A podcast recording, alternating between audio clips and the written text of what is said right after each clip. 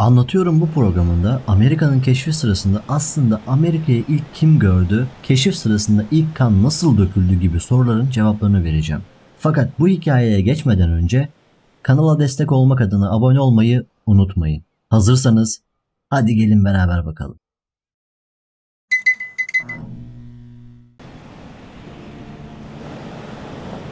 Üç tane yelkenli gemi uzun zamandır esmeyen ve tayfaları neredeyse isyana sürükleyen rüzgarsız bir havadan sonra şimdi güçlü esen bir rüzgarı ardına almış Atlantik Okyanusu'nun mavi sularını aşarak ilerlemektedir. En önde giden geminin adı Pinta'dır. Adını armatör Pinto'dan almaktadır. Uzunluğu 22 metre, genişliği ise 7 metre olan geminin kaptanı Alonso Pinzon'dur. En arkadan gelmekte olanın adı Santa Clara'dır ama gemiciler ona Nina demektedir.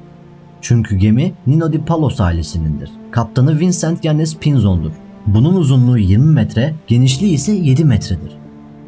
Ortadaki gemi aslında en güçlüleridir ama diğer gemilere göre çok yavaştır. Uzunluğu 30 metrenin biraz üstünde, genişliği ise 9 metredir. Bu geminin asıl adı Lagella'yadır ama kaptanın emriyle Santa Maria olarak değiştirilmiştir. Diğer gemilerde olduğu gibi bunda da İspanya bayrağı dalgalanmaktadır ama ayrıcalıklı olarak bu gemide bir bayrak daha dalgalanmaktadır. Mavi bir fon üzerinde altın sarısı çapa resmi bulunan bu bayrak gemi kaptanını simgelemektedir.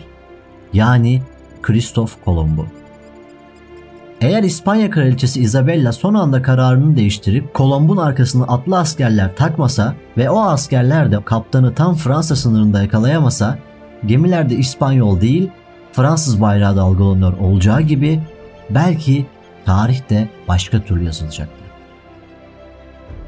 Neyse hikayemize dönecek olursak toplam 87 gemici taşıyan gemilerin altları istiride yapışmasın diye zifle kaplanmıştı.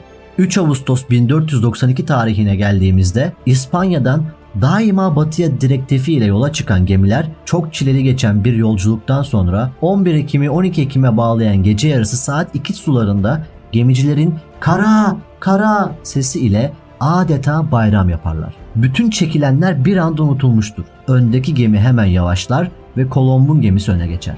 Karayı ilk görene para ödülü vaat edilmiştir ve tarihi yazan beyaz adam güncesinde bu gemicinin Trianalı Rodrigo olduğunu yazar. Kolomb bu güncede bu zat gelişi güzel bir tayfa olmayıp Müslüman bahriyesine mensuptu. Gizli din ve isim taşıyordu. Bunu benden başka kimse bilmiyordu. Ben de yeni dünyanın keşfi şerefini resmen bir Müslümana vermek istemediğimden mükafatı kendisine teslim etmek istemedim diye yazar. Peki Rodriguez veya Kolomb'un yazdığı gibi Rodrigo Türk müydü? Harita uzmanı Sabri Tümer'e göre takma adı Rodrigo olan bu Türk denizcisi Piri Reis'in de amcası olan Kemal Reis'in güvenilir ve bilgili korsanlar arasındadır. Kemal Reis'in yaptığı bir planla İspanyollara esir düştüğü ve İspanya'da kaldığı esaret hayatında Forsalıktan yani kürek mahkumluğundan kurtulmak için göstermelik olarak Hristiyanlığı kabul etmiş olabileceği söyleniyor. Daha sonra Sabri Tümer, İngiliz yazar Samuel Eliot Morrison'ın Christopher Columbus Mariner adlı kitabının düşüncesine ve araştırmasına dayanak yapıyor. Bu kitapta Morrison hapishaneden çıkarılan 3 Müslüman forsanın Kolomb'un 3 seferinde de katıldığını yazıyor. Gelelim asıl bombaya. Sabri Tümer, Barbaros Hayrettin Paşa'nın Kanuni Sultan Süleyman'a gönderdiği bir mektupta Rodrigo'nun bir Türk olduğunu açıklamıştır. Kolomb'un bu güncesini biraz daha incelediğimizde ilk 2 haftalık süreçte tam 75 kere altın sözcüğü geçer. Kadınlar dahil hepsi anadan doğma çıplaktı. Gençtiler, hiçbiri 30'un üstünde değildi. Sağlıklı ve biçimli vücutları vardı. Yüzleri çok güzeldi. Saçları düz, parlak ve at kuyruğu gibi gürdü. Gözleri koyu renkli ve iriydi. Bacakları düz ve uzun, karınları yağsız ve düzgündü. Kolomb'un güncesinden anlayacağımız gibi Kolomb kendisini esir pazarında gezinen bir tüccar yerine koymuş adeta. Ve bu günceye şöyle devam ediyor. Onlara kılıçlarımızı gösterdik. Keskin demirden silahları ilk kez gördükleri besbelliydi. Kesmenin ne demek olduğunu bilmediklerinden bazıları kılıçların keskin tarafını tutunca ellerini kestiler. İşte beyaz adam ile Kızılderililer arasındaki ilk kan Kızılderililerin insan öldürmeye yarayan silahları tanımamış olduklarından dolayı akmıştır. Yerliler hakkında yorumda bulunan Kolomb bu insanlar ne bir mezhebe bağlılar ne de puta tapıyorlar.